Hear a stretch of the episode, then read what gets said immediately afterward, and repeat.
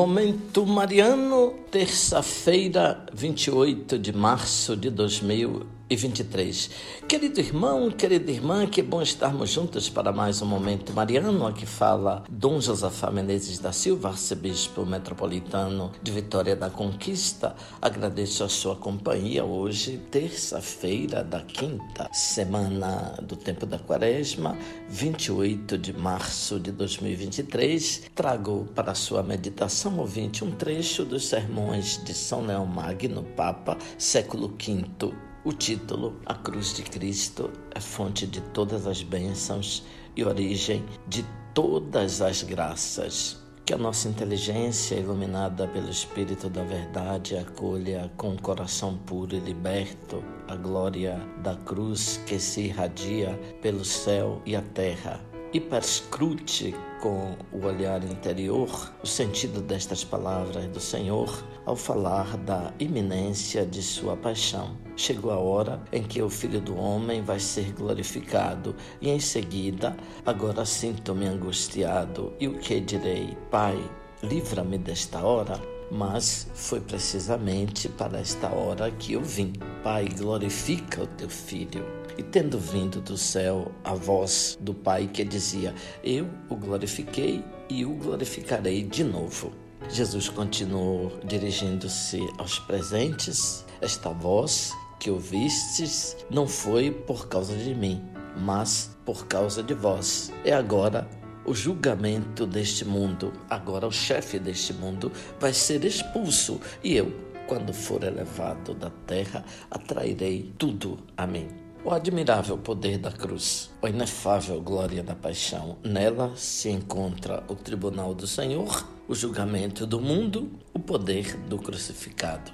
Atraístes tudo a vós, Senhor, para que o culto divino fosse celebrado, não mais em sombra e figura, mas num sacramento perfeito e solene, não mais no templo da Judéia, mas em toda parte e por todos os povos da terra. Agora, com efeito, é mais ilustre a ordem dos levitas, a maior dignidade dos sacerdotes e mais santa a unção dos pontífices, porque vossa cruz é a fonte de todas as bênçãos e origem de todas as graças. Por ela, os que creem recebem na sua fraqueza a força, na humilhação a glória, na morte a vida. Agora, abolida a multiplicidade dos sacrifícios antigos, toda a variedade das vítimas é consumada na oferenda única do vosso corpo e do vosso sangue. Proclamemos, portanto, amados irmãos, o que o santo doutor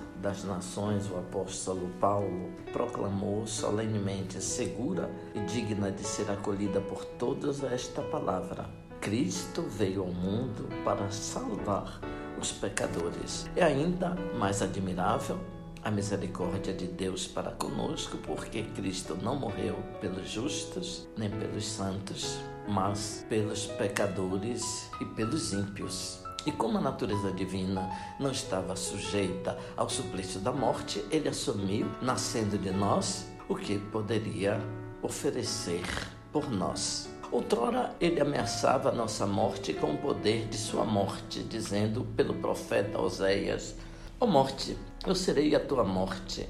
Inferno, eu serei a tua ruína. Na verdade, morrendo, ele se submeteu às leis do túmulo, mas as destruiu, ressuscitando.